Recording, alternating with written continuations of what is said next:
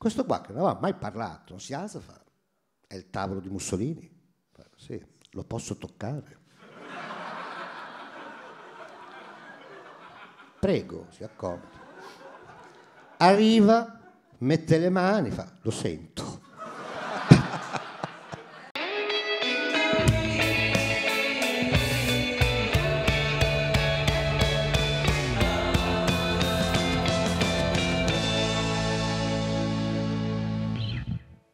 Buonasera a tutte, buonasera a tutti, benvenuti alla puntata numero 161 di Tintoria. Applauso. E vai. Alla mia destra Stefano Rapone, ragazzo meraviglioso, co-conduttore straordinario, uomo completo. Ciao. Come stai? Bene, dai. Ah, bene, sono contento. Sì, siamo sempre... Si campicchia. Sì. Che per Stefano è come dire living la vita loca, cioè lui adesso è tipo Ricky Martin. Sì. Tu stai bene? Io sto abbastanza bene, un po' stanco. Siamo sempre Rasnodo, siamo sempre coprodotti da The Comedy Club e questo ci tenevo a dirlo. Sì. No, sto bene, sono un po' stanco. Com'è andata Pasqua? Pasqua bene, bene. Si è festeggiato. Cristo è risorto anche quest'anno. Anche quest'anno ce l'ha fatta, per fortuna. Anche, non è detto, ognuno ci lascia sempre così, poi alla fine ce esce fuori da questo sepolcro e sta là. Se fa un giro e poi torna su. Tu? Io ho fatto Pasqua in Veneto. Ah, com'è lì coi sacramenti? Come funziona? È un meccanismo ben oliato. Sì, Cristo viene evocato prima della resurrezione. No, andata... E non sotto forma di agnello, stai dicendo. Okay. È andata bene, Sì. E, vabbè, senti, stai a girare con lo spettacolo? Sì, mo finisco. Dove vai? Vado a Roma. Ah, sì. Era facile. Sì, okay. Sì. Forse lo potevo sapere, visto che vengo anch'io. Quindi. Certo. E vado anche a Monza a rendere onore all'altro, insomma, all'altro personaggio del tuo cuore, che speriamo risorga anche lui dalle ceneri. Certo. Senti... con un pullman. Con un pullman. Un corriere, la corriera. Sì. Guidato da una ragazza. Okay. Non lo so. Alcuna. Alcuna, va bene. OnlyFans. Okay. Senti, vai. Invece io vado a Firenze il 10 maggio. No, dico sto a fare la marchetta al mio spettacolo. Ah. Perché prima c'avevo 2 date a Firenze nel ridotto del Puccini e poi c'ho avuto il Covid, quindi facciamo il Puccini grande. Quindi amici fiorentini, ci sono dei nuovi biglietti, accorrete numerosi. E poi il 4 maggio sono a Reggio Calabria. La prima volta ci sei mai stata a Reggio Calabria a fare spettacolo? Sì. Com'è? Bello? Allora, amiche e amici di Reggio, venite numerosi il 4 maggio, fine delle biglietti su Instagram. Mi hanno portato un'anduia, mi è durata un anno, buonissimo. Pazzesco. Sì. Ti è durato un anno buonissimo, quindi era proprio tanta anduia. Sì. Mamma mia, che generosità. A questo punto mi aspetto almeno una piccola anduia, se no ci rimango male. Sì. E, vabbè, a parte questo? Bene. Come va? Ho visto Super Mario. Ah, com'è? Beh, capolavoro. Film più bello del mondo. Sì. Film migliore del 2023. Secco. Sì. Per me potete chiudere i cinema anche adesso, oltre quello non si va. Che questo è l'obiettivo dei cinema, cioè fare un film talmente bello che chiudono le sale. Sì. Da aprile in poi cinema chiusi, perché già è uscito Super Mario a Pasqua, quindi finita la proiezione. Sì. Tu? E niente, io non l'ho visto, stavo in tour, non l'ho visto. Vabbè. Oggi puntata speciale perché questa esce il 25 aprile. Che c'è? È vero. E comunque è una festa nazionale, non so se lo sapevate. È vero. La più bella delle feste. Certo. Non c'è da ridere perché che pubblico ci abbiamo. Questa comunicazione è neutra, questa per noi. Sì. Pubblico ilare. Non era pensata come battuta. Questa puntata esce il 25 aprile. Sì. Ne abbiamo già parlato pure nel podcast. Festa bella che va festeggiata, la più bella delle feste. E, tra l'altro, io ultimamente ho messo le mani. Tu sai che mio nonno Mio nonno era partigiano. Ah, sì. Ah, vedi? Sì, sì, sì. E quindi penso, noi potevamo essere nemici in un'altra epoca, invece adesso siamo amici. Capito? E questo è il bello dell'Italia, che certo, comunque magari nonni, rivali, nipoti, colleghi, amici. Sì, sì, sì, sì. Bello. No, a parte... come l'hai scoperto? No, c'è, perché c'è il diario, che io pigramente, sai quando dicono il diario di nonno partigiano e tu non lo leggi mai? Adesso lo sto leggendo, devo dire è molto bello, è toccante, scopro un sacco di cose. Comunque sì, la resistenza è bella, è, però c'è anche l'elemento che poi noi non, che è la paura, perché tu comunque stai nascosto in montagna, c'hai paura delle rappresaglie dei tedeschi, c'è molto la cosa, la paura di essere scoperti, perché poi ti ammazzavano. E quindi facevano, vabbè, c'era la cosa delle staffette per... con sta paura, tutto il tempo con sta paura di essere scoperti, di essere intercettati, e avevano sviluppato questo metodo per non essere intercettati dai tedeschi.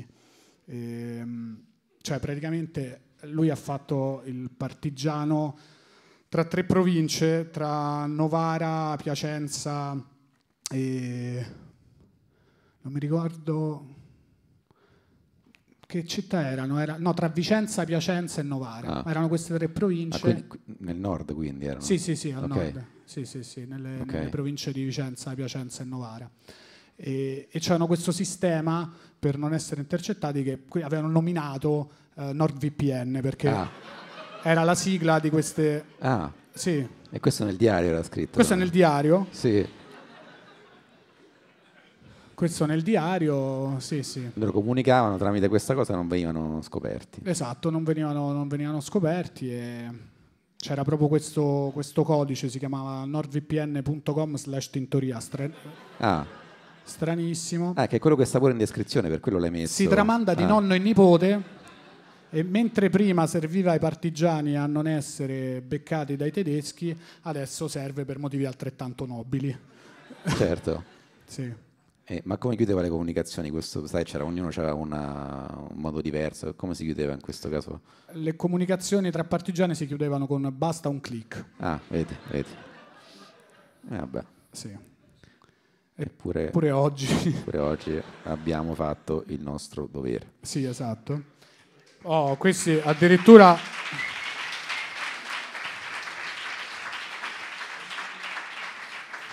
Siamo agli applausi. Va bene, non è certo grazie a mio nonno partigiano, anzi un po' è grazie a mio nonno partigiano che è vera questa cosa, sì.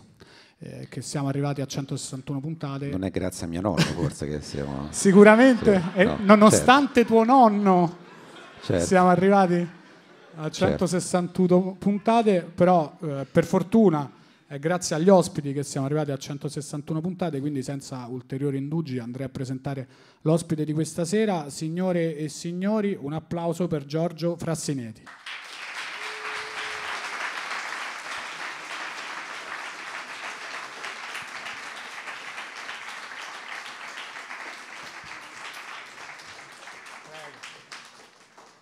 Abbiamo preso questa cosa di alzarci e salutare l'ospite dalla settimana scorsa. Ci siamo accorti che non lo facevamo mai, quindi sì. Giustamente. Buonasera, benvenuto. Buonasera. Buonasera. Grazie di essere venuto qua. Prima abbiamo anche scoperto che tifi Inter, adesso sta giocando l'Inter, quindi grazie doppiamente. Sì, infatti sto soffrendo molto. No.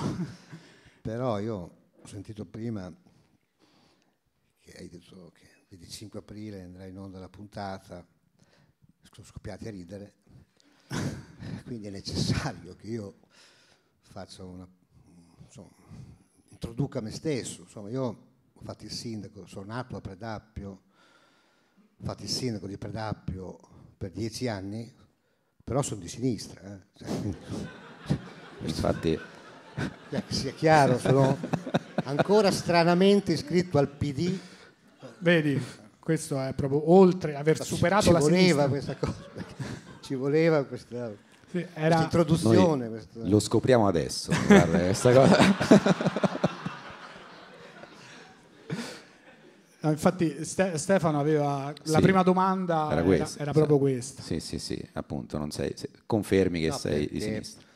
È capitato, io sono stato sindaco dal 2009 al 2019. sarà stato il 2010-2011. C'era un convegno sulle città di fondazione, no? Il fascismo ha operato in ambienti urbani con sventramenti di città, voi ne sapete qualcosa, oppure costruendo delle città nuove. Una delle prime è stata Predappio, perché non esisteva, era la terra del niente, dove abitavano i pelle rosso d'Italia, come diceva Beltramè. E comunque in una frazioncina nasce Benito Mussolini, si chiama Dovia, neanche la dignità del nome, una terra di sfigati, cioè proprio tutti analfabeti. Ma al di là di questo, insomma, creano questa città per propagandare il mito delle origini romagnole di Mussolini, insomma, stai un'ora a Predappio e torni a casa migliore, questo era lo slogan. E non chiederti il perché, insomma, è così. No, il sole sorge, ma non ti chiedi il perché. E allora sono invitato a questo convegno sulle città di fondazione. E io sono un tabagista, ho finito le sigarette, e sono a Venezia, entro in questo loculo, no, che vendono le sigarette, Rialto, zona Rialto, cioè, poi Venezia. Entro dentro, la scena è questa, c'è la signora, la cassa e poi tutti gli accendini e tutti con la testa di Benito Mussolini. Odore di casa. A Venezia c'è tutto, e Mussolini, dico, ma scusa, ecco, quanto costa? Ah, €1, ne vuole uno? No, guarda, a me quella roba non mi interessa. E già, era un po' istrignita, no? E gli dico, scusi, ma chi glieli porta? Oh, sono fatti miei, se vuoi comprare lo compri, se no quella la porta, te ne vai. Sì, ma le vende, signora? Fuori da questo posto, ne dice tutti i colori, no? Io mi deve scusare, signora, ma io faccio queste domande perché sono il sindaco di Predappio. Lei mi guarda, ipnotizzata, scende, no? E mi abbraccia. Ma forte, eh? Avevo trovato l'amoroso, la stringeva, capito? Ma scusa, ma sei te? Dico, sì, ma scusa, guarda, non mi ero dichiarato. No, perché sai, ci sono tanti comunisti in giro, capito? E io che schifo, questi comunisti. Insomma, stavamo abbracciati veramente, ho trovato amoroso, ma ti vengo a trovare, ma vieni, sì, ti aspetto, di qua, di là. E allora sono lì per uscire e mi fa, sindaco, dico, dimmi cara, di accendini ne vendo a camionate. Dico, brava, si fa così, no? Quindi ecco qua, incredibile, mai dare per scontato, no? Certo, no, infatti la cosa che vogliamo dire è che poi a noi da fuori Predappio arriva perché nei telegiornali, nei giornali, nelle notizie su internet più volte l'anno vanno i fascisti a Predappio, però in realtà tu sei stato 10 anni, fino al 2019, sindaco di Predappio e sei anche stato l'ultimo sindaco di sinistra, però per 70 anni Predappio ha sempre avuto sindaci di sinistra fino ad adesso che c'è una giunta di centrodestra, quindi volevamo chiederti che è successo, cioè nel senso 70 anni, perché Predappio noi diamo per scontato, molte persone hanno per scontato che possa essere una città di destra però col suo passato, invece è stata una città di sinistra quasi sempre, fino ad adesso. E poi? Cioè, secondo te come mai poi c'è stato questo? Ma io ricordo che alle elezioni di qualche anno fa abbiamo perso anche Bologna, cioè, quindi, sì. Mai dare niente per scontato, e che è cambiata la società, sono cambiate tante cose, un partito del 4% adesso al 30%, c'è stato l'innamoramento della Lega e adesso così, c'è stato l'innamoramento per Berlusconi, per Grillo, insomma è un paese questo che si innamora facilmente. E noi non siamo più, a Predappio parlo di questa realtà che ha 6.200 abitanti, quindi cioè, non siamo come nel 1944 che il New York Times quando entrano i polacchi il 28 ottobre titola liberata Predappio come se fosse Berlino, cioè sono 6.000 abitanti adesso. E all'interno però di una provincia che tradizionalmente, anche Forlì adesso è governata da Fratelli d'Italia, cioè, quindi cioè, mai dare le cose per scontato, bisogna sempre guadagnarsele le cose. Fatto sta che la frattura forte c'è stata nel 2008, qui siete troppo giovani, io mi ricordo bene, nel 2008 Berlusconi stravince le elezioni sia alla Camera che al Senato, cioè una maggioranza mostruosa, no?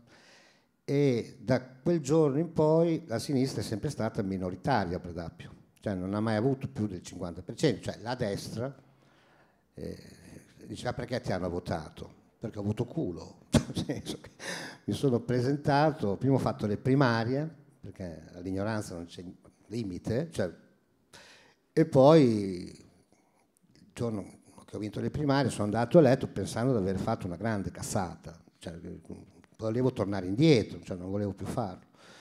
Poi le cose sono andate in un certo modo e ho vinto di 100 voti, cioè, rischiato, e lì sarei stato...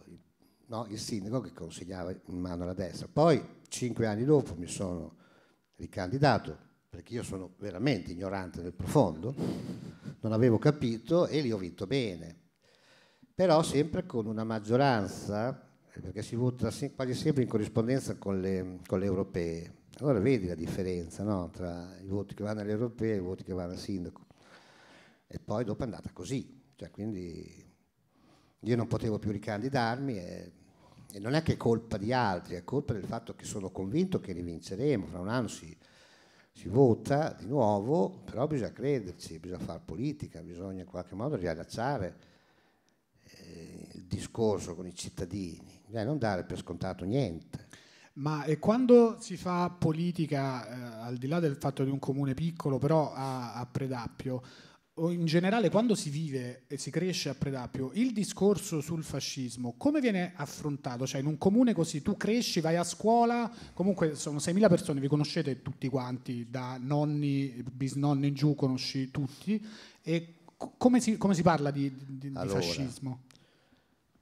In 10 anni, ma anche adesso vengono, mi intervistano da Danimarca pochi giorni fa, e me mi hanno intervistato tutte le televisioni del mondo a parte una, Al Jazeera, e tutti mi hanno fatto questa domanda e io non ho mai capito cosa dire, cioè, nel senso che siamo persone normali, cioè, viviamo all'interno di un circo, qualcosa che, dove la democrazia uno arriva e dice: qui è sospesa, ci sono 3 negozi, il souvenir di Predappio è il manganello, cioè, però, è così.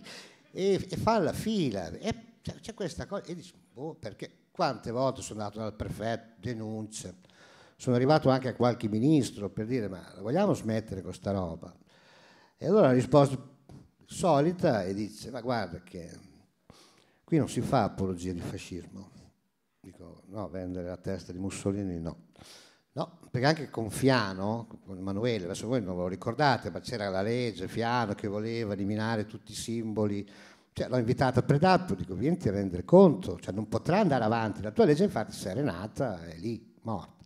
Ma al di là di questo, si dice che non è apologia di fascismo perché loro fanno soldi, cioè è un commercio, non è apologia di... Io lo so che fa ridere, però è così, perché la legge Scelba dice chiaramente che è vietata la ricostituzione del disciolto partito fascista. Poi è intervenuta la legge Mancino, ma anche lì, in quel caso, ditemi voi, io ero ancora sindaco, quindi eravamo nel 2008, 2018, 2019, insomma. Arriva una signora in carne, con questa magliettina, questa t-shirt che gli stringeva troppo, cioè aveva preso qualche numero, vabbè, al di là di questo, con la scritta Auschwitz Land a Predappio. Auschwitz Land, ci siamo arrabbiati tutti, che schifo, una cosa, e denunce, così. Qualche mese fa è stata assolta, ok? Allora è molto complicata la questione, non è più banalizzabile. E allora, che cosa ho imparato io a Predappio in questi anni? Sono nato, ho imparato che l'unica arma che noi possiamo avere per sconfiggere questa roba qui è la cultura. È la cultura, è faticoso. Io faccio l'insegnante, vedi i miei studenti. È difficile star lì, perché se voi volete litigare una sera, anche tra amici, no? Tirate fuori l'argomento Mussolini, vi incastrerete tutti, cioè, no, ha fatto cose buone, di su, ma te... Cioè, è una serata rovinata, perché ancora oggi non si è voluto affrontare seriamente il tema. E io insomma, mi dichiaro, lo dico quello che penso, va storicizzato.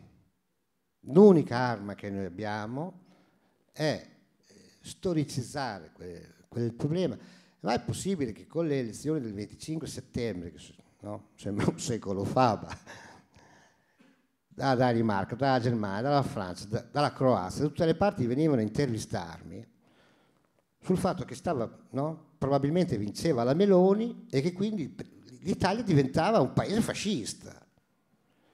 Una follia solo pensarlo, una cosa del genere.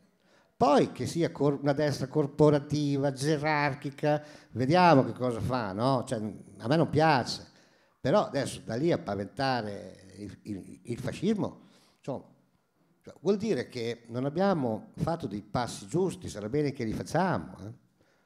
Cioè, perché non si può tutte le volte che si va a votare dalla sinistra dire ah, arrivano i fascisti, non ti crede più nessuno. Cioè, sono cose...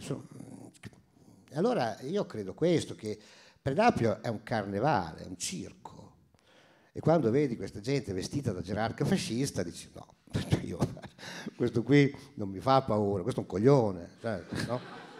Cioè, non posso aver paura di questo qua. No, mi è successo una volta, ero sindaco, io c'ero in piazza, e di solito vengono in 3 date all'anno.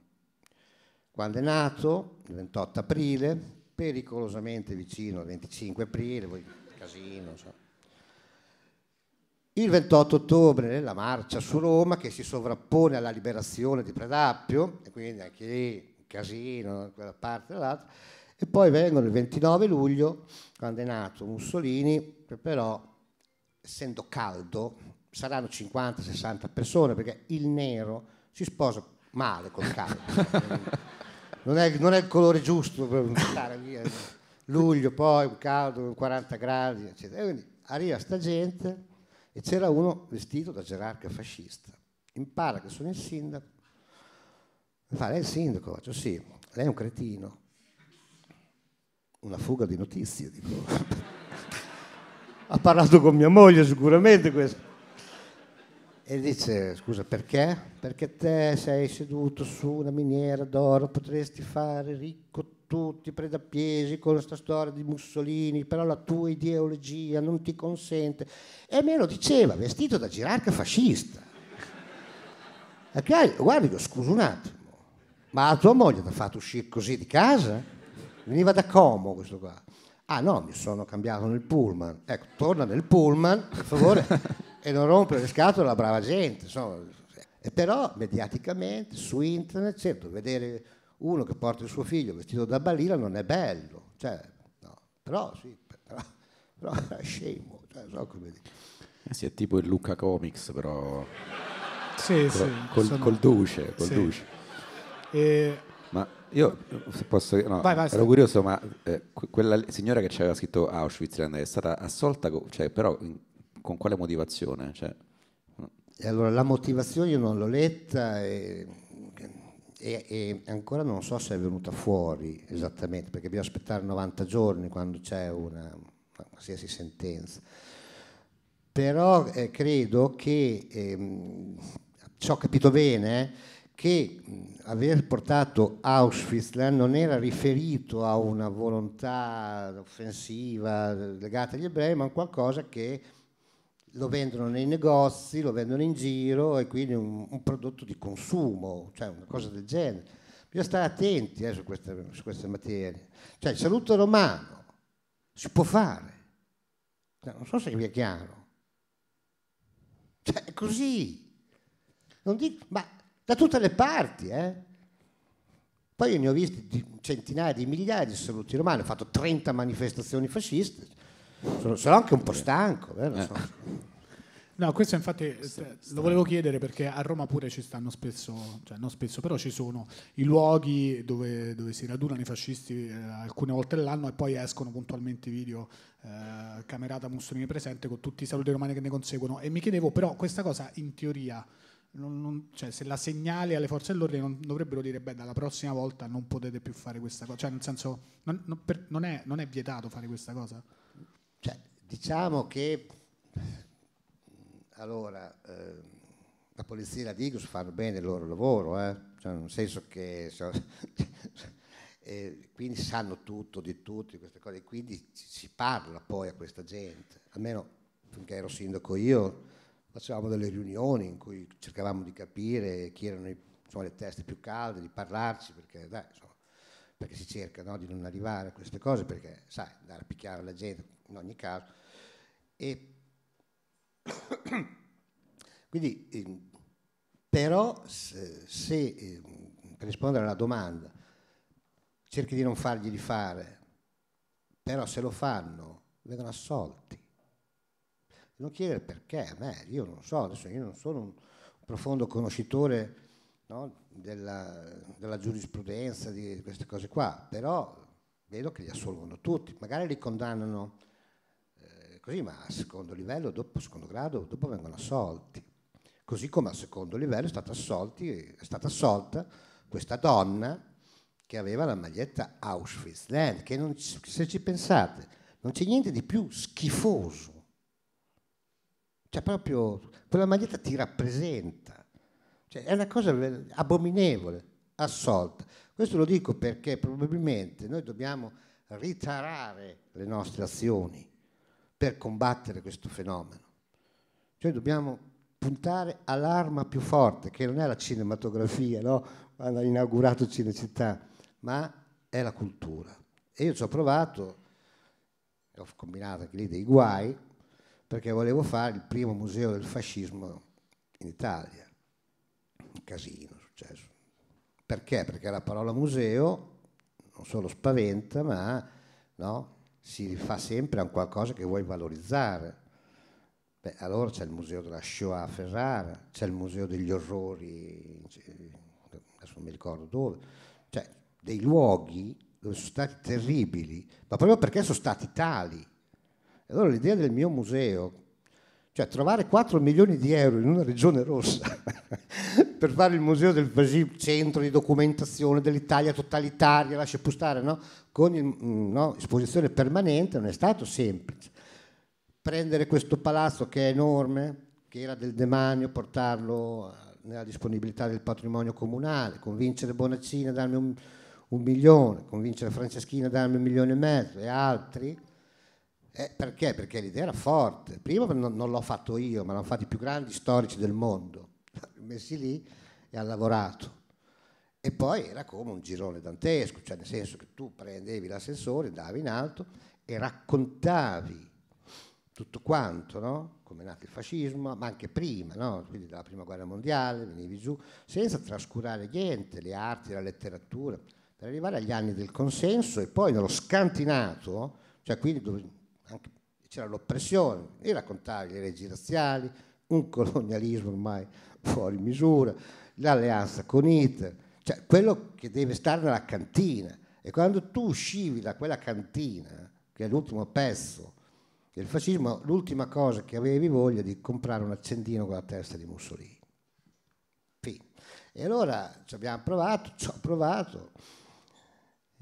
c'è stato raccontato anche in un documentario che presto uscirà, sicuramente in Germania in luglio, e adesso presto in Francia in aprile, il 19 aprile, poi sarà al Festival Biografilm di Bologna.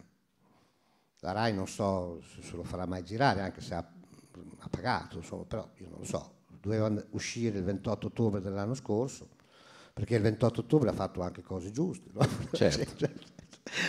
No, ma al di là di questa cosa, e l'unica strada è quella roba lì, come hanno fatto in Germania. Cioè in Germania, a Monaco, nella sede del partito nazista, hanno fatto un centro studi ed esposizione permanente. Cioè, non dico che li ho copiati, però ci siamo ispirati, no? L'aratro è andato a fondo, visto che lì hanno speso più di 28 milioni di euro per farlo. Oppure, se vai a vedere la sua, il Nido dell'Aquila, adesso lo devono raddoppiare con 32 milioni di euro. Il Nido dell'Aquila era quel posto tra Germania e l'Austria, vicino a Salisburgo, dove aveva la casa Hitler.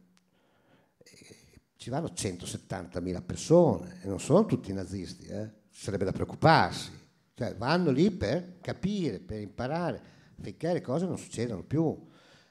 Però qua, cioè, prima parlavamo, dicevo, boh, non so, la marcia su Roma c'è stata 100 anni fa, se noi prendiamo questo metro di 100 anni a oggi, no? E lo ribaltiamo, no? Quindi dal 1922 andiamo al 1822. Insomma, sono tanti, Cioè, forse era appena morto Napoleone, stava per crepare, no? I garibaldini dovevano ancora venire, Cioè, come se adesso noi avessimo il problema dei garibaldini in giro, perché non vogliono essere storicizzati. Ma basta, insomma. Beh, devo preoccuparmi della marcia su Roma dopo 100 anni. Cioè, ma questa è una cosa che investe la nostra intelligenza e la nostra paura. Abbiamo ancora paura. Io avevo il tavolo di Benito Mussolini nel mio ufficio per 10 anni, con il fascio littorio. E tu dicevano, ma perché ce l'hai? Perché non lo butti via? Non è mica roba mia, Il primo sindaco di Predappio era il comunista Benito Partisani, che si chiamava così. Ma aveva la stessa matrice di Benito Mussolini, no? Deriva da Benito Suarez, vi ricordate, no? Quel tipino alto 1,54 che era il capo del Messico, no? Che ammazza Massimiliano I d'Austria, era l'idolo dei socialisti, no? Chiaramente.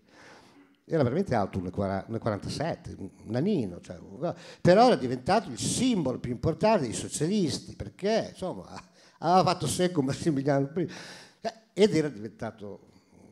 E quindi dicevo, se l'ha lasciato lui, chi sono io per toglierlo, no? E allora succede anche questo, perché ho capito un po', bisogna anche ridere delle cose. Ero sindaco da 2 mesi, e nel palazzo, non solo, la mia stanza è dove dormiva il giovane Benito Mussolini, cioè la stanza del sindaco, perché lì c'era la scuola, e la mamma maestra aveva diritto all'appartamento. E quindi io non l'ho mai visto, nel senso che non è mai apparso, no. Però ero lì, ci pensavo, cioè, io e Arnaldo dormivamo sopra lo stesso letto, al secondo piano di Palazzo Varano, non avevamo un materasso ma un sacco di foglie secche, dalla mia finestra si vedeva la luna sui monti di Fiordinano, questo lo scrive lui nella sua autobiografia, La mia vita si chiama. Ma al di là di questo, cioè avevo sto tavolo e allora dopo pochi mesi arrivano questi ragazzi mi contattano, vogliamo proporre una cosa, dico va bene, il misteri, perché c'è chi tratta di misteri anche in televisione e loro lavoravano, non mi ricordo, insomma. E allora c'era una ragazza, questo ragazzo e poi uno con dei capelli lunghissimi che non parlava, là seduto per conto suo. E allora cominciano a dire, ma lei lo sa che qui dentro c'è una presenza inquietante. Io ero sindaco da 2 mesi, dico, piano con le offese, giudicatemi per le cose che faccio. No, sindaco, non scherzi, qui c'è una presenza inquietante. Allora, in questa casa, quando fanno il 25, perché doveva diventare il municipio, fanno i lavori, trovano uno scheletro di una ragazza in un intercapedine del muro e si dice che questa ragazza ogni tanto viene fuori, cioè, così. E allora continua questa qua e dice, ma no, questa presenza inquietante non è lei, lei lo sa che hanno trovato questa ragazza, lo scheletro di questa ragazza, non si sa bene la storia, l'avventura, dico, è l'ora, e ogni tanto riappare. Io dico, guardi, io sono qua sempre, non l'ho mai visto. E come si manifesterebbe questa presenza inquietante? Guardi, soprattutto nei mesi d'inverno le finestre sbattono, la luce si accende e si spegne, ci sono tacchi di donna che si allontanano velocemente, urla di donna. Io, cazzo, mi avete scoperto. Uno non può fare quello che gli pare. Questa battuta la dico sempre in presenza di mia moglie, quindi c'è anche mio figlio laggiù, Ale, non è vero, è una battuta. Quindi, cioè, e allora cos'era alla fine? No? Alla fine io ho detto, guardi, siete venuti qui per la presenza inquietante, voi siete venuti qui perché sapete esattamente che qui dormiva a Benito Mussolini, poi è diventato un simbolo così, e questo è il tavolo che aveva Benito Mussolini allo studio alla Rocca del Caminata. Questo qua che non aveva mai parlato, non si alza, fa, è il tavolo di Mussolini. Fa, sì, lo posso toccare. Prego, si accomodi. Arriva, mette le mani, fa, lo sento. Bellissimo, bellissimo. Faccio cosa? Lo sento, ma cosa senti che ancora non ti ho picchiato? Cioè, no, un'energia mostruosa. E dico, guarda, io sono qui seduto tutti i giorni con i gomiti appoggiati, è un Viagra naturale, un'energia che... Insomma, alla fine volevano dei soldi per fare il documentario sui fantasmi, perché il fantasma come attrattore turistico. Io ho sentito, ho già 100.000 persone che vengono per dare, non ho bisogno dei vostri turisti qua. Oltre ai fascisti ci mettiamo anche i Ghostbusters. Forse però era quella la svolta turistica. Sì, ho sbagliato tutti. Cominciarono a venire acchiappafantasmi da tutto il mondo che non avevano idea di cosa fosse Predappio. No, che li trovavano tutti neri. Sì, sì. È una presenza forte del maligno. Esatto. Sì, sì, venite ragazzi. Stefano, io... Come i Ghostbusters, sei tu un duce, anziché dire sei tu un dio, bello. No, bella. Poi ci sono molti fantasmi a Predappio. Io ho visto anche un servizio di Propaganda Live dove c'erano anche altri fantasmi nella casa dei vicini di casa di Mussolini. Casa dell'Angela, sì. Ma sono lì dentro oppure sono anche a casa di Mussolini i fantasmi? Cioè era di lei o erano... No, allora io l'Angela gli voglio bene, ovviamente, no? Sono nato lì, lei, e lei da sempre, no? Anche quando non ero sindaco, lei sosteneva di sentire dei passi, cioè lei ce l'ha dentro, la sua testa, il fantasma, cioè non glielo togli più. Okay. Cioè, lei crede al fantasma e non glielo facciamo credere. No? Cioè, okay. Io, chi sono io per, no? Per non dire sono... non è vero e basta. Dai. Non sono in casa Mussolini, quindi. Allora, no, è così che ci sono due proprietà. Una, vabbè, adesso è del demanio, però adesso è tornata al comune, e l'altra invece è di proprietà dell'Angela, quindi dividono un muro, cioè dividi un muro, quindi sei la vicina di Mussolini, e cosa vuoi? Cioè, tocca star lì. Cioè. Ma ci vanno anche in pellegrinaggio in casa Mussolini, oppure ce la aprono, oppure no? È solo così? Ma il discorso che più una volta vanno più alla tomba, cioè la tomba è diventato il luogo dove le persone vanno. Non so perché interessa più la morte che la nascita, però c'è un motivo, cioè il corpo, cioè nessuno sa dov'è il corpo di Gheddafi. Osama Bin Laden l'hanno buttato nell'oceano per non avere il problema del corpo. Hitler, no? Cioè, non ce l'abbiamo. Quando invece c'hai uno che è lì dentro, cioè, cambia la questione. Cioè, adesso non vogliamo andare nella letteratura, però insomma, è facilmente comprensibile che diventa un luogo di culto. Sulla questione di Franco, mi hanno invitato a Cambridge, dove io dovevo discutere della tomba di Mussolini, e c'era uno spagnolo che doveva parlare della valle de los Caídos, no? Dove fino a qualche anno fa era sepolto Franco, un problema serio. Gli spagnoli hanno fatto prima, l'hanno preso, l'hanno spostato e zitti. Noi qua a discutere, no? Adesso l'hanno messo in un anonimo cimitero a Madrid, però prima nella Valle dello Caídos, che è un posto, insomma, c'è da fare una profonda riflessione. No, gli spagnoli, insomma, però ci hanno messo poco, cioè, a farlo. Noi invece siamo lì. E perché c'è il corpo di Mussolini a Predappio? Anche questa è una bella storia. Allora succede che dopo che viene ucciso Giulino di Mezzegra, insomma, la questione corpo diventa centrale. Dove lo mettiamo? Cioè, non è che lo metti da qualche parte. E allora lo nascondono sempre in Lombardia, l'ultimo posto in un convento a Cerro Maggiore. E poi lo trafugano, l'Eccisi, che era un fascista, insomma, insieme ad altri vanno, lo trafugano, perdono una mano, cioè, no, dopo 2 giorni lo riconsegnano, l'unico che paga è il prete, il francescano, che no, gli dà la colpa tutta a lui, però rimane lì, è nascosto, poi cambiano posto. E la storia, no, va avanti e sembra che si voglia accanire su Predappio, perché nel 1957 diventa presidente del Consiglio un uomo di Predappio, un democristiano, non di secondo piano, perché alla morte di De Gasperi prende lui in mano la Democrazia Cristiana, si chiamava Adone Zoli.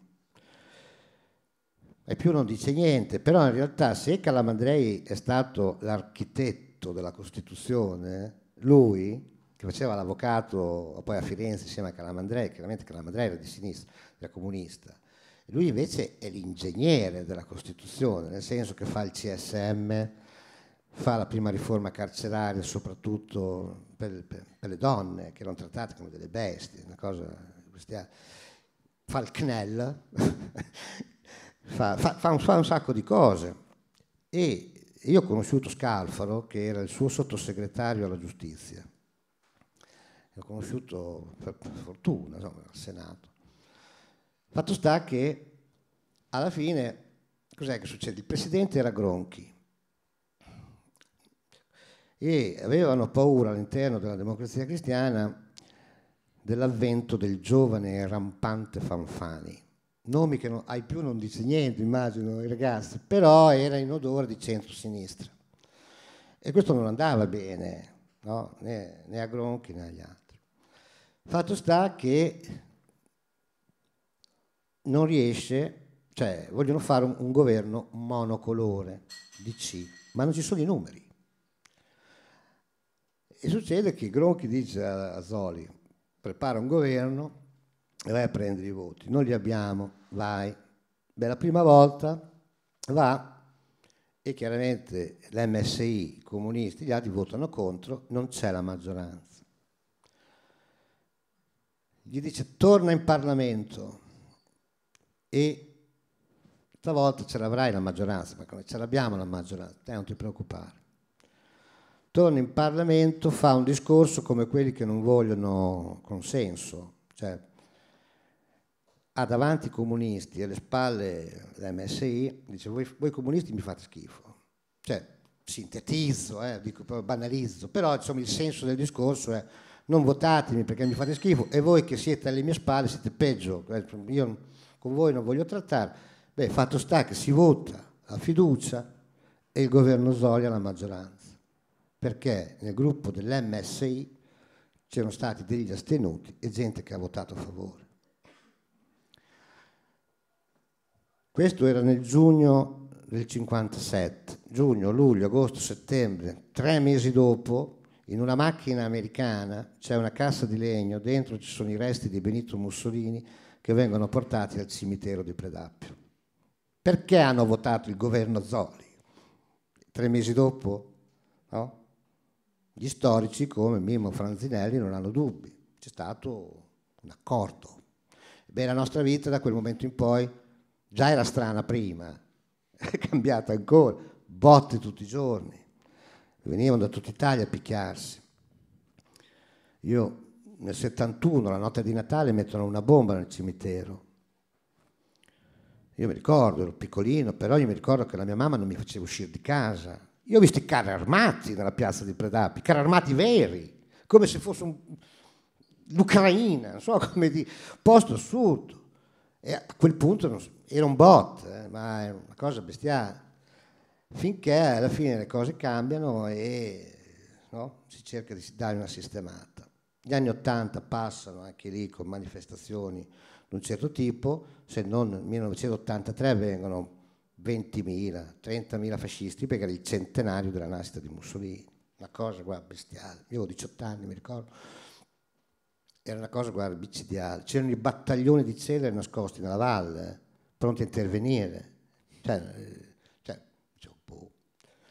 Poi le cose vanno avanti finché, anche lì no, noi facciamo dei grandissimi errori. A un certo punto, una volta le licenze le dava il sindaco, e quindi nel 94-95, prima delle lenzuolate di Bersani, che adesso è tutto libero, cioè non mica devi andare dal sindaco a elemosinare una licenza. E il sindaco dell'epoca, questa cosa, dette la possibilità di aprire i negozi di souvenir. E come abbiamo detto prima, il souvenir di Predappio è il manganello. I negozi di souvenir hanno portato poi le manifestazioni fasciste. E sì, quindi è andata sempre peggiorando la situazione, e senza che nessuno ci abbia dato una mano, cioè ci hanno lasciato soli. E quindi anche lì vai dai tuoi parlamentari di riferimento, vai dal prefetto. Solo io avrò fatto 10 denunce ai carabinieri.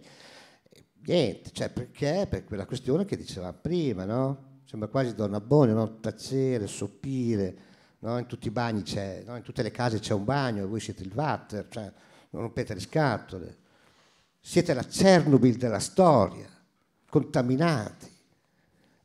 Quindi è stato faticoso. Questo, insomma, in brevi linee è la storia di Predappio, dalla terra del niente a diventare un luogo di nascita di uno dei personaggi più discussi, no?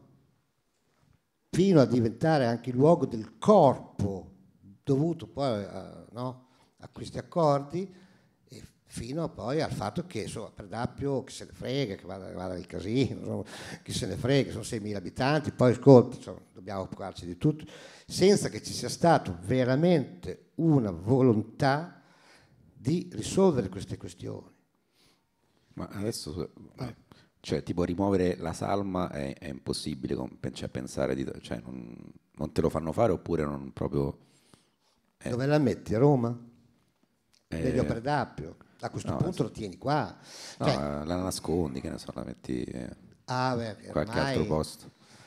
In Germania, qualche anno fa, hanno preso il corpo di un gerarca fascista, non mi ricordo il nome, l'hanno bruciato, cioè hanno preso quello che rimaneva, l'hanno carbonizzato, l'hanno buttato nel mare.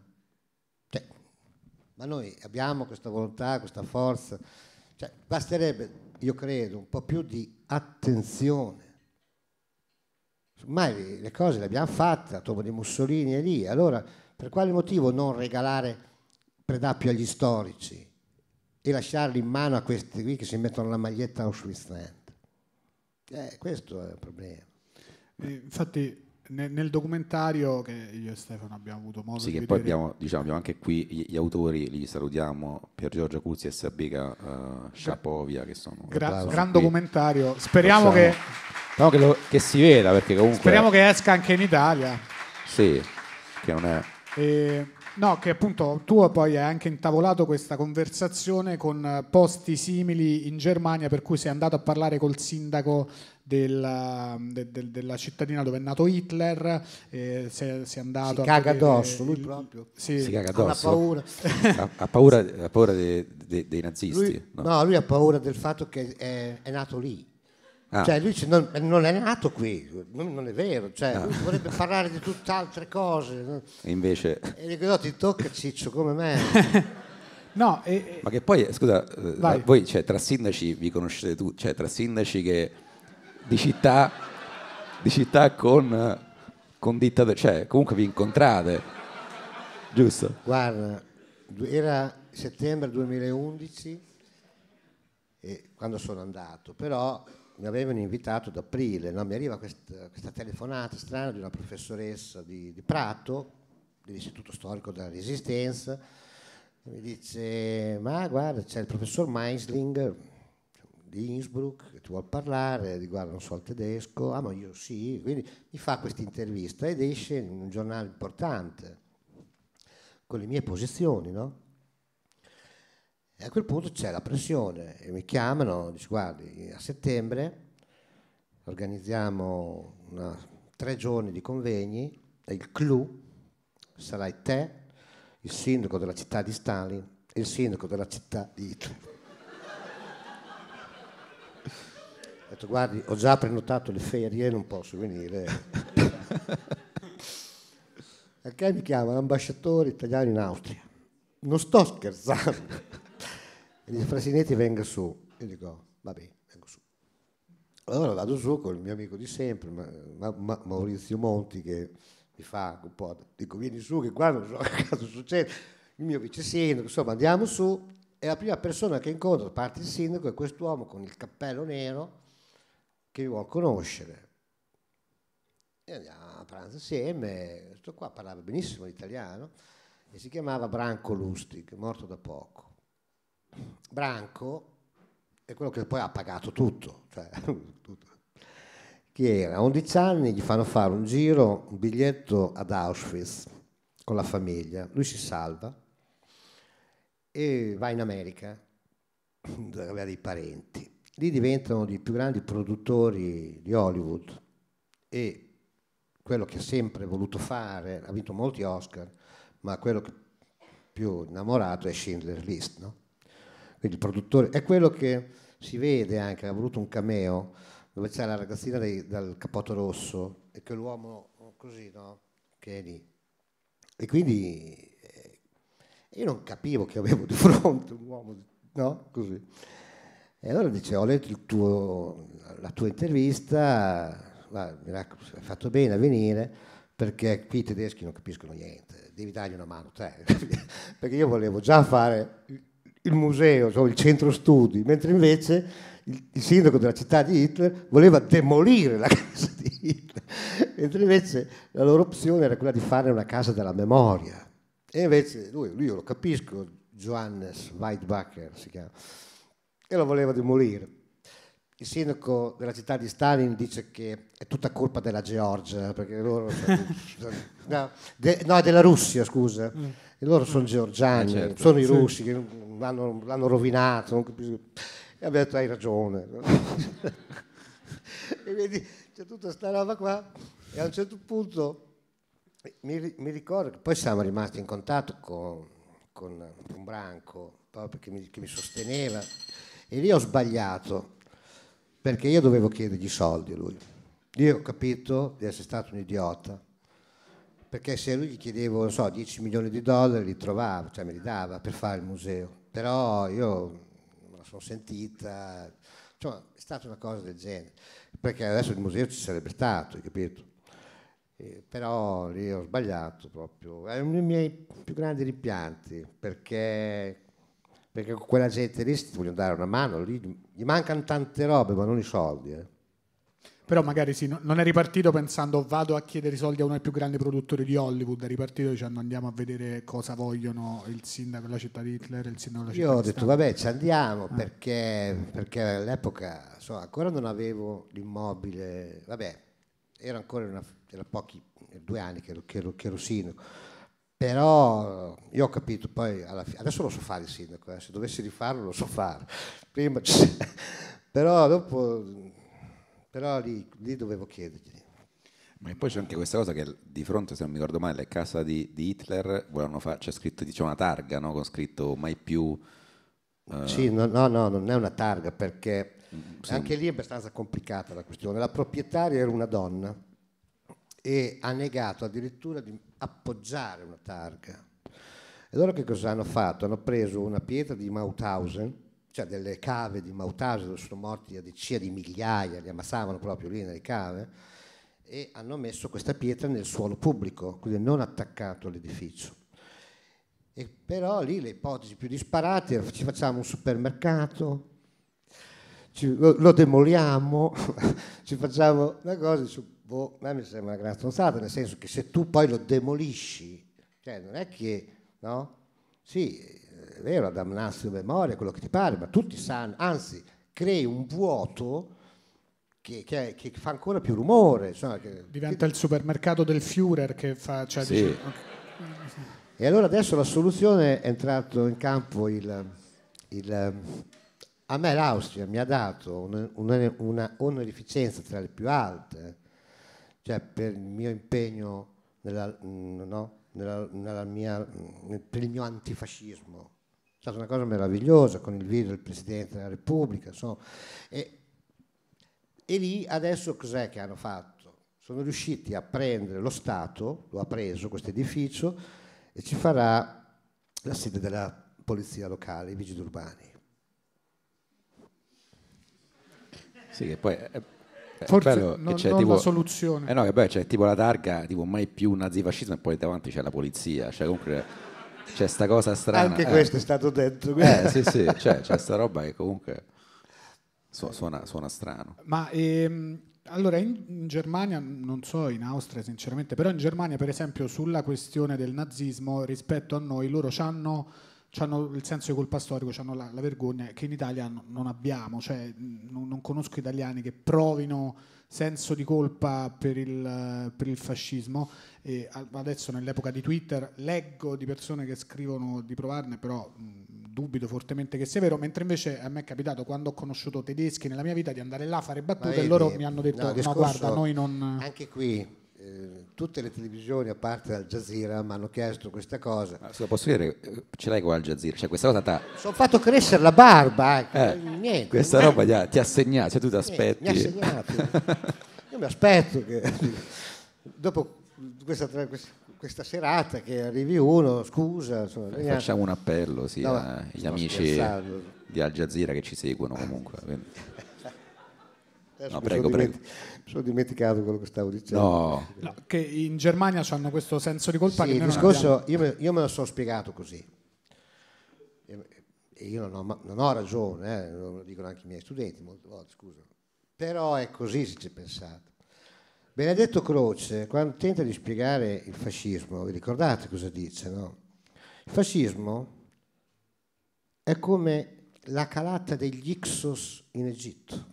So che sapete chi sono gli Hyksos. Gli Hyksos sono quelle persone che non erano i popoli del mare, quelli vengono dopo, no? I sardi, i siculi, quelli erano un po' prima, cattivissimi. Popolo di guerrieri, stavano là dalla Siria, più o meno, vengono giù, sfruttano la debolezza dei faraoni e quindi occupano l'Egitto. Quindi gente che viene da fuori, no? Poi dopo cosa succede? Dopo un po' di tempo gli egiziani, che erano riparati verso il Sudan, si organizzano e cacciano gli Hyksos, e li cacciano con una violenza tale che li portano oltre e sopra la penisola anatolica, cioè gli fanno veramente un mazzo che mai, non tornate mai più, così. Quindi secondo Benedetto Croce il fascismo è venuto dai marziani, ecco, noi eravamo un popolo che tranquillamente stava qui, arriva qualcuno dall'esterno e poi diventiamo fascisti, ma poi li cacciamo, li mandiamo su. Quindi c'è questa autoassoluzione. Io la penso come quell'altro invece, che dice, mica vero, mica vero, il fascismo è un prodotto nostro. Allora, è un prodotto che viene da fuori o è un prodotto made in Italy, anche se è vietato dire le parole in inglese, no? Beh, io dico che è made in Italy. Troppo facile dire che è venuto da fuori, i marziani, quindi ci siamo autoassolti. Germania no.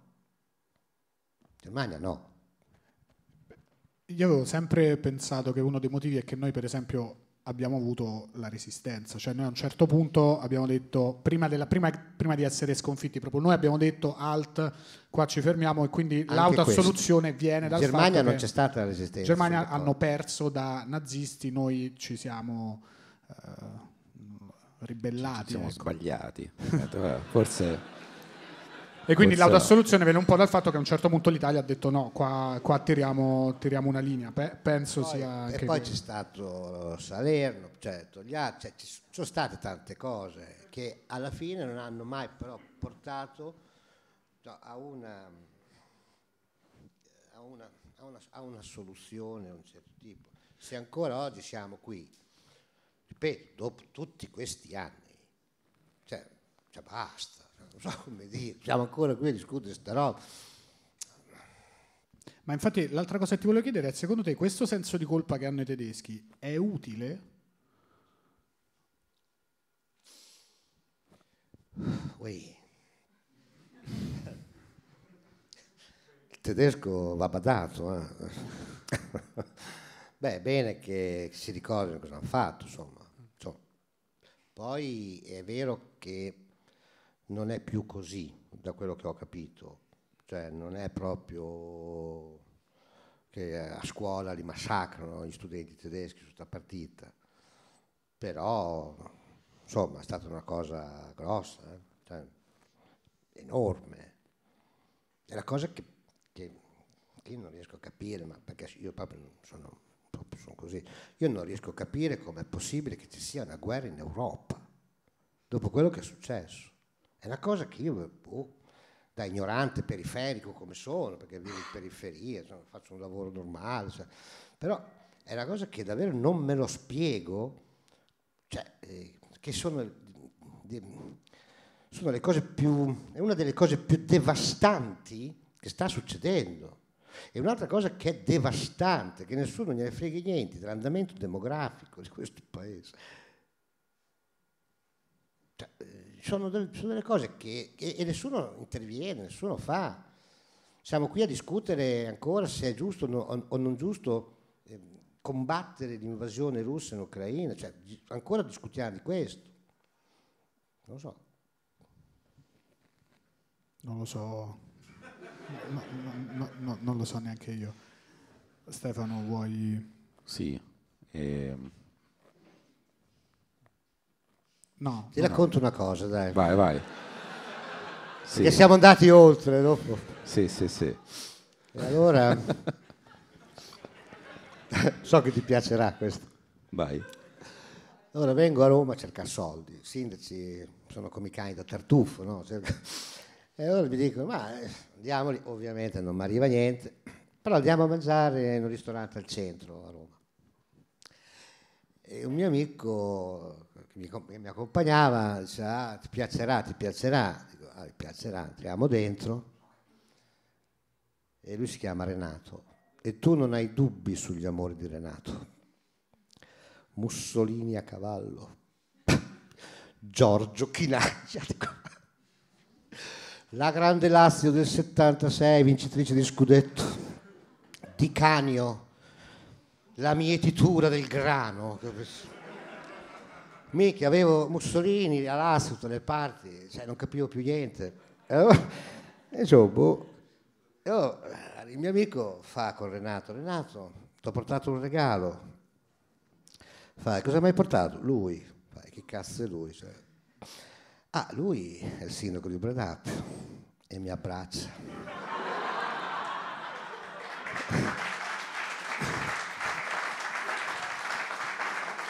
Oh, stringeva forte anche lui, eh. Oh. E Chinaglia diceva di sì, bravo. Mussolini annuiva, così, ampi gesti. E allora fa il mio amico, però il sindaco ha un difetto. Si allontana, fa... Oh, non sarai mica della Roma. No, sono di sinistra. Ma cosa vuoi che sia? Accettiamo tutti, ma non quelli della Roma. Bellissimo. Ma ti capitano spesso cose di questo tipo, cioè che tu conosci persone? Continuazione. All'assemblea dell'Anci a Milano, ero lì che fumavo fuori, c'era questo tipo... Fa, sei un sindaco anche te? Faccio sì. Fa, di dove sei? Sono il sindaco di Predappio. Lui mi guarda, buttavi la sigaretta, fa, aspetta qui, Torna con 30 sindaci che volevano farsi il selfie con me. Ma la maggioranza sardi. Oppure anche questo, ma ne ho più di un centinaio, più ricordarsene. Perché sardi però? Cioè, qual è il nesso? No, un dato era. Così, magari. Era un amico, hanno detto dai, selfone col sindaco di Predappio. Ma guarda, allora sono a Bari con mia moglie, alla ricerca dell'orchietta perfetta, no? Con la Dave Buteille di Gargantua. E allora ci dicono andate là che lì trovate. Allora andiamo dentro una cantina, quando entro vedo delle bottiglie con la testa di Mussolini, dico porca puttana. E allora arriva sto tizio, fa in quanti siete? No, in quanti siete a me non me lo dici. A me mi devi dire se troverò l'orecchietta perfetta, perché io non ti voglio far perdere tempo, noi non abbiamo tempo da perdere, ce l'hai, sedetevi, abbiamo l'orecchietta perfetta. Ci mettiamo seduto. Arriva, poi era il proprietario del locale, fa, siete simpatici, siete romagnoli, vero? Sì. Di dove siete? Siamo di Forlì. Forlì, Forlì? No, lì vicino, eh. Di dove? E la Claudia fa, siamo di Predappio. Fermi tutti, loro non pagano. Però vedi. Comunque è un lascia passare questo. Sì, sì, sì.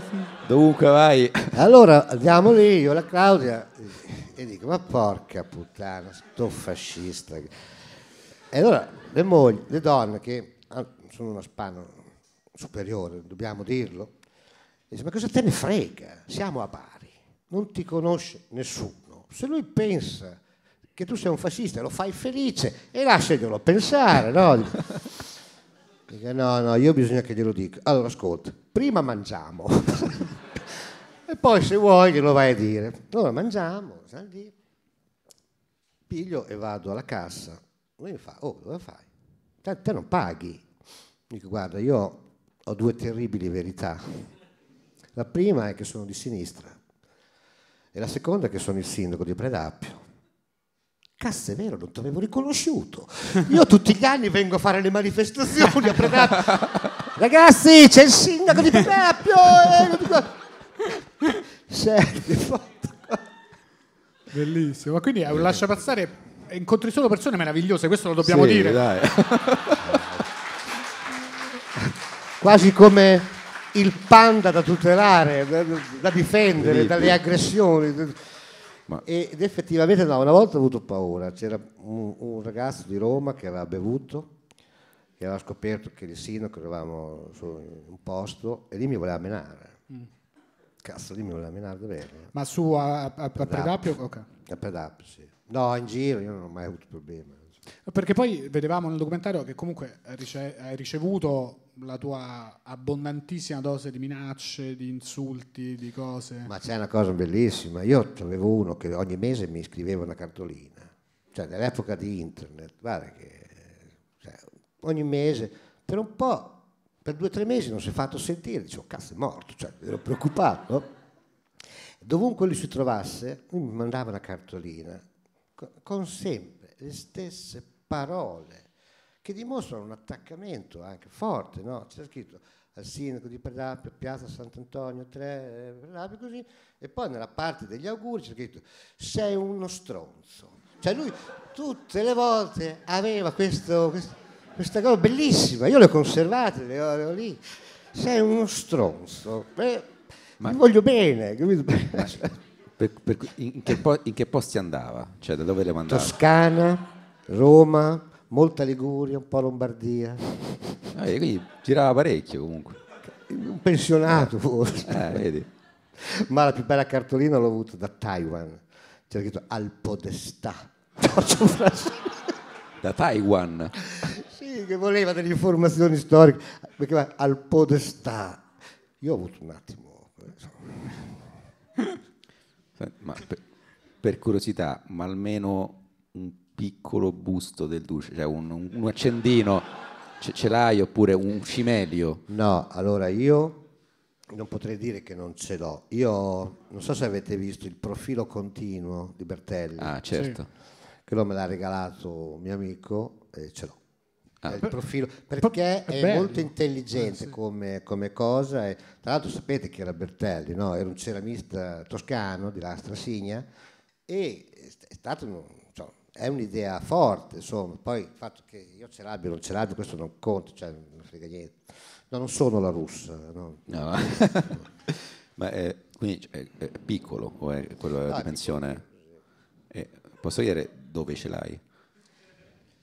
Sandro, dove lo teniamo? Dentro l'armadio, vero? Non lo vede nessuno. No, dentro l'armadio. Ah, è come avere un qualcosa degli anni 30, insomma. Ah, sì, sì. Io, perché avrei anche le domande su, no, sull'essere sindaco, al di là di essere sindaco di Predappio, perché allora essere sindaco di un paese di 6.000 persone, cioè la campagna elettorale, sei il primo sindaco che abbiamo, quindi ti devo fare le domande forse stupide. Tu conosci il 100% delle persone proprio di persona, le hai viste tutte. La campagna elettorale, quindi come si fa? Cioè io candidato rispetto a te candidato, con le esigenze di un paese di 6.000 persone, le differenze di campagna elettorale... Lo fa la storia che sei, lo fa la tua storia. Cioè io sono Giorgio, figlio della Graziella, so come dire, no? E quindi lo fa la tua storia, gli puoi raccontare la rava, la fava, ma non li pigli in giro, cioè sanno chi sei, che si possono fidare. E ripeto, nel 2009 la maggioranza era a destra, poi hanno votato me.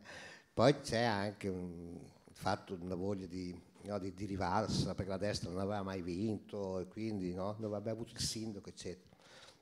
Quindi conosci tutti e conoscono anche i tuoi difetti, eh. Cioè, conoscono che da bambina hai rotto il vetro, che ti sei ubriacato quella sera, cioè sanno tutto di te, perché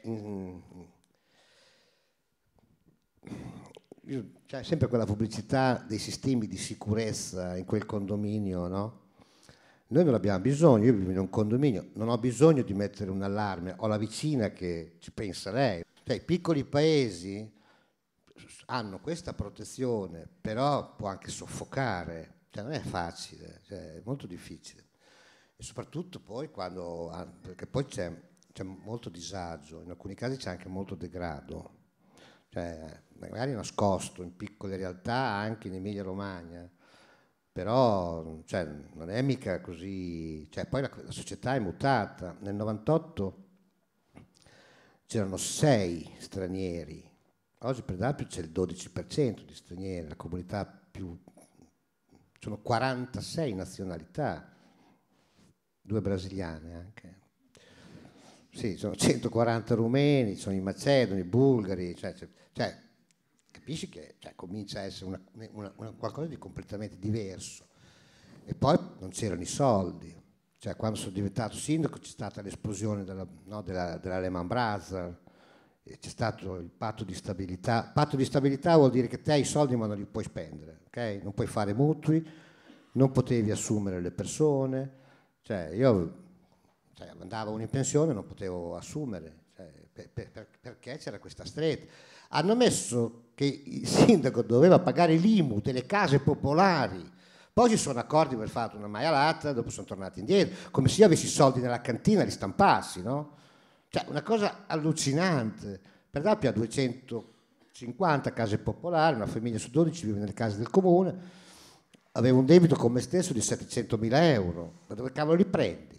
Ed è stata una cosa terribile. Poi perché sono rimasto? Io mi volevo dimettere e poi con Alessandro, mio figlio, che era piccolino, siamo andati a vedere Ratatouille.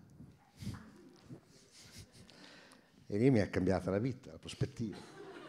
Voi sapete, l'avete visto, io spero di sì. Cioè la storia di un topo, con un fiuto meraviglioso, che ha letto un libro del grande Gastet, grande chef, che dice pochi diventeranno grandi chef, ma con l'impegno tutti quanti siamo capaci di far da mangiare. E quindi adesso la voglio raccontare perché è una storia bellissima che ci apre, no? Dopo aver parlato anche di nefandesse naziste, no, alla fine lui vuole fare il cuoco, insomma, e non c'è niente di più lontano o anche più vicino di un topo in cucina, no? Perché deve stare lontano ma lui si avvicina e quindi si infila sotto il cappello di uno che non sa fare niente, uno sguattero, che lì che poi anche lui tutta una sua storia, eccetera. Beh, fatto sta che alla fine in questo ristorante ci va il più grande critico enogastronomico del mondo, che si chiama Anton Ego. Non ride mai, veste sempre di nero e la sua casa è a forma di bara. cioè questo è il soggetto, cioè uomo che non ha più niente da sentire, tutti i sapori, una cosa o un'altra, e ora va nel ristorante, ormai comanda il topo lì dentro, così, e dice: ascolta, io sono venuto qui a mangiare. E allora il cameriere gli tremavano le gambe, cazzo, c'hai Anton Ego che può distruggere la carriera di un ristorante solamente con una virgola. E allora piglia il menù, lo butta via e gli dice: voglio una prospettiva. Il cameriere gli fa: ho detto che voglio una prospettiva, ce l'hai? Chiedo in cucina. Allora sono tutti là che aspettano, che cosa vuole? Vuole una prospettiva, ce l'abbiamo. E che cos'è una prospettiva in cucina? Il piatto più ricco, il piatto più costoso, il piatto più colorato, il piatto più esotico, il piatto più stronzo, il piatto di più. Il topo, che ormai comanda, dice: no, la prospettiva è il piatto più semplice, è quello che si fa con quello che hai in casa, perché non possiamo raccontare quello che non siamo.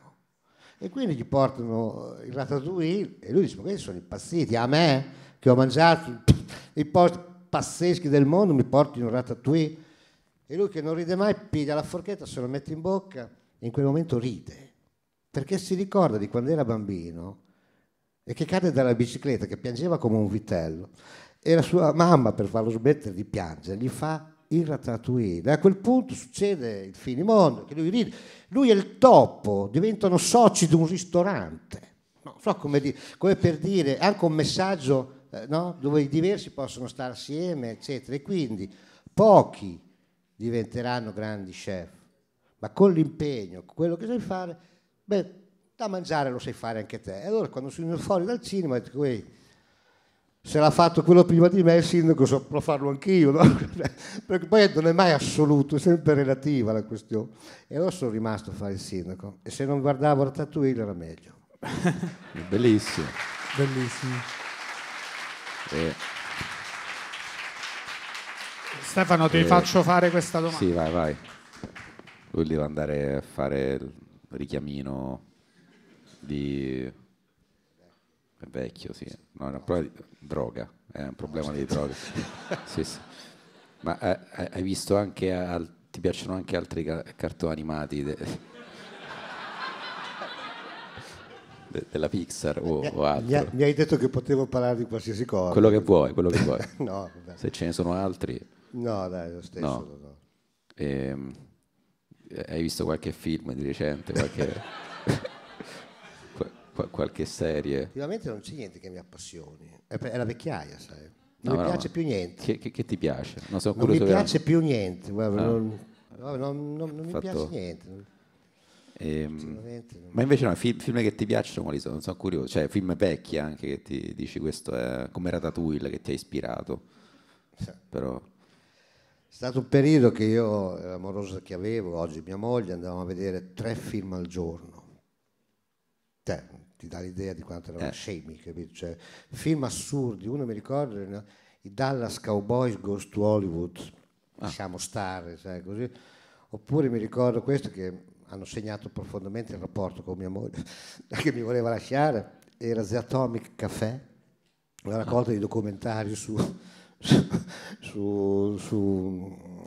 la propaganda nucleare negli Stati Uniti, eccetera. E poi mi sono innamorato di Sergio Leone, Kubrick, La gente, Il Padrino. Beh, bello. No, sono quelle, parlavo di film vecchi, di quelle cose che non ti puoi dimenticare, insomma, veramente, anche c'era una volta in America. Però Il Padrino, secondo me, è quello che mi piace di più. L'hai visto I Soprano? L'ho visto, ma non mi ha lasciato un granché. No, è bello, rivedilo. Se... Te lo consiglio, in originale è ancora più bello, se ti capita. No, c'era una serie a puntate, era in televisione, era qui, sì. No? Quelli sì. Sì. Quello grosso, il mafioso. Sì. Però è fatta molto bene, se ti capita, vedi. Gli hai chiesto cosa si vede? Sì. sì, no, lo faccio. Giuro che non ho fatto la spia, non ho detto niente. Me lo invidia tutta Italia, non ci crederesti? Lo faccio. Che altro? Io ho una domanda. Ah, tu, la tua. C'è una domanda che facciamo a tutti quanti gli ospiti. Siamo quasi in chiusura, no? Te lo dico perché ti abbiamo quasi sequestrato. No, io mi stavo divertendo. Sono le 11.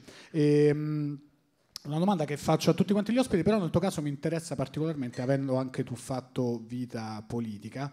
Che rapporto hai con la marijuana e cosa ne pensi della legalizzazione delle droghe leggere? C'è mio figlio in sala, quindi non posso.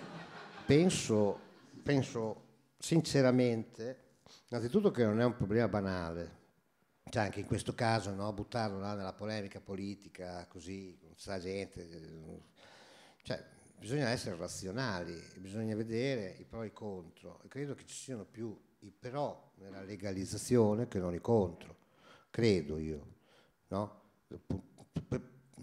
No? Perché quando poi è vietata una cosa, la cerchi e la trovi, perché tanto cioè, si trova facilmente, no? E allora succede che anche poi da un punto di vista terapeutico c'è tutto un mondo dove noi, appunto, per queste leggi che abbiamo, impediamo a molte persone di alleviare il proprio dolore, cioè c'è tutto un mondo che, se ben gestito, non vedo perché noi non potremo farlo. Insomma, credo che devo aprire un negozio, devo fare. A fianco al suo shop, venire. Così Cana compri, Pastore, così compri l'accendino là e fai tutto casa e bottega.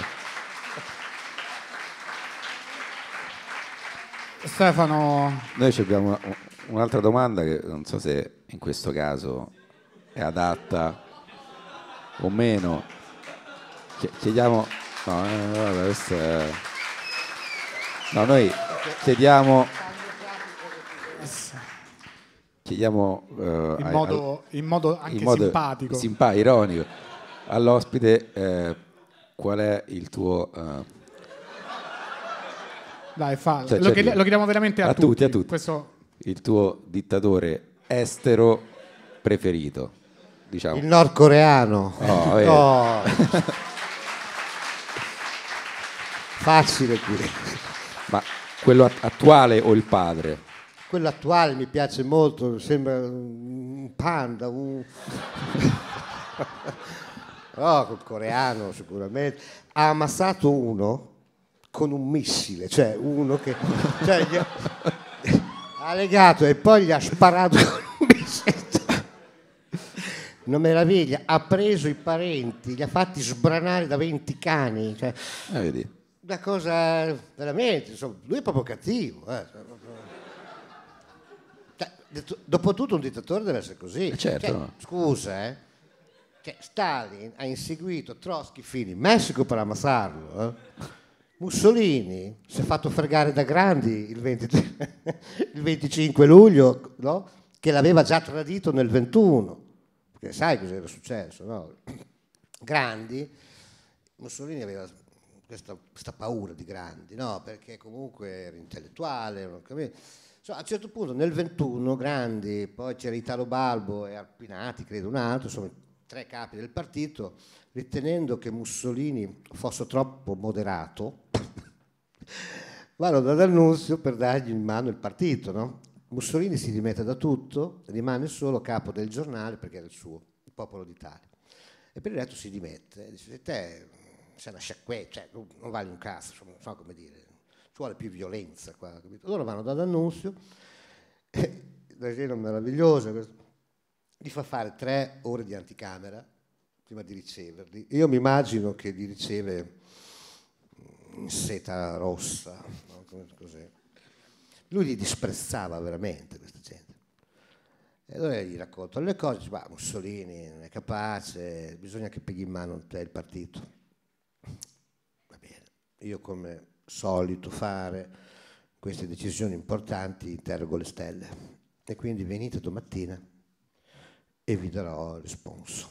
Grazie, vatte, grazie. Vanno via, tornano alla mattina, gli fa fare 5 ore di anticamera, li disprezzava davvero, e si presenta, non so, in seta blu, ciabatte, e lui dice: vate, dice, sì, che cosa gli hanno detto le stelle? Guardi, io sono stato per molto tempo a interrogare le stelle, però era nuvoloso.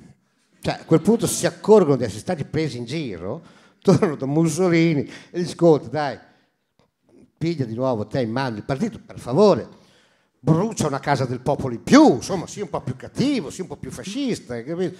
E quindi alla fine, dopo la storia va avanti. E Mussolini ha sempre perso le elezioni, le ha sempre perse. E perché lì? Perché esiste la sinistra. È così, c'è da fare, eh? Cioè, la colpa è nostra. Cioè, si fa delle leggi liberticide. Cioè, quando ammazzano Matteotti, lui dice al fratello: ciao Arnaldo, dico in dialetto romagnolo, fa il valisi, che quello è finito, fai le valigie, che qui è finito, no? Ci mandano via. E la sinistra fa l'Aventino, pensando che la politica si fa al bar e non nei posti invece dove comandi. Cioè, alla fine ha capito questo, ha capito tutto. Questi sono degli imbecilli. Legge liberticida, stop alla libertà di stampa, scioglimento di tutti i partiti. A ciò te la vai a cercare, te la trovi. Lui non ha mai vinto le elezioni. La marcia su Roma è stato un governo di coalizione, 5 partiti. Cioè, lui non aveva neanche 30 parlamentari. Cioè, dove vai con 30 parlamentari? E quando fa il famoso discorso, potevo fare di quest'aula sorda e grigia il bivacco dei miei manipoli, potevo sprangare le porte, e non l'ho fatto per ora, è un chiaro messaggio. E Turati dice, io non ho mai sentito niente di più ignorante e cattivo, però lo votano, i repubblicani, i liberali. Questa è la storia. Cioè, non è stata una presa di potere violento. Bisogna stare anche attenti, bisogna anche studiare, ci vuole cultura. Bisogna studiare, ci vogliono musei, cioè bisogna capire cos'è stato il fascismo, perché altrimenti uno si fa delle idee strane e dice, boh, e vabbè, perché sennò non si riesce a fare un passo avanti, sennò crediamo veramente alla favola che il fascismo l'hanno portato i marziani, invece l'abbiamo fatto noi. Forse su questa, sul ritorno alla cultura io andrei a chiudere la puntata. È una bella chiusura. È una bella chiusura. Vi chiedo un altro applauso, sì, per Giorgio Frassineti. Grazie mille. Grazie. Grazie a voi, davvero. Grazie. Fate l'applauso anche a Stefano Rapone. Daniele Tinti. Al Snodo che ci ospita a The Comedy Club. Un applauso a voi che siete venuti qua stasera. E ancora all'ospite. Grazie. Ciao a tutti, ciao a tutte, ci vediamo alla prossima puntata. Ciao. Ciao.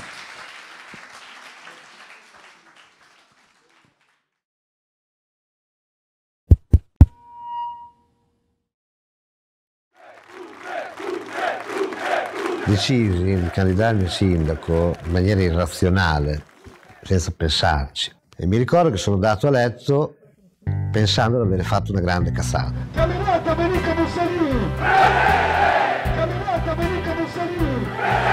Immaginiamo un futuro ipotetico, ambientato a Predappio, dove ancora una volta si rinnova il rituale del 28 ottobre, dopo 100 anni dalla vera marcia su Roma. Il problema è quello razziale. Sarebbe strano immaginare un paese che ancora tollera tutto questo come una forma di folklore, mentre vede con sospetto un museo sul fascismo perché lo ritiene divisivo. Ma questo non è il nostro paese. Il futuro immaginato è solo ipotetico, ben lontano dalla realtà. Ah, basta con queste fake news, questa roba, non se ne può più, basta. Predappio si merita una prospettiva, una visione, qualcosa. Dice in Romagna, digli, fatti! Fatti! Non pugnette! Ecco come si dice così, fatti, non pugnette. Però stiamo bene, Predappio, dai. Loro, io sono di Forlì, devo dire, perché non sapete né 100 euro. Quello noi potremmo fare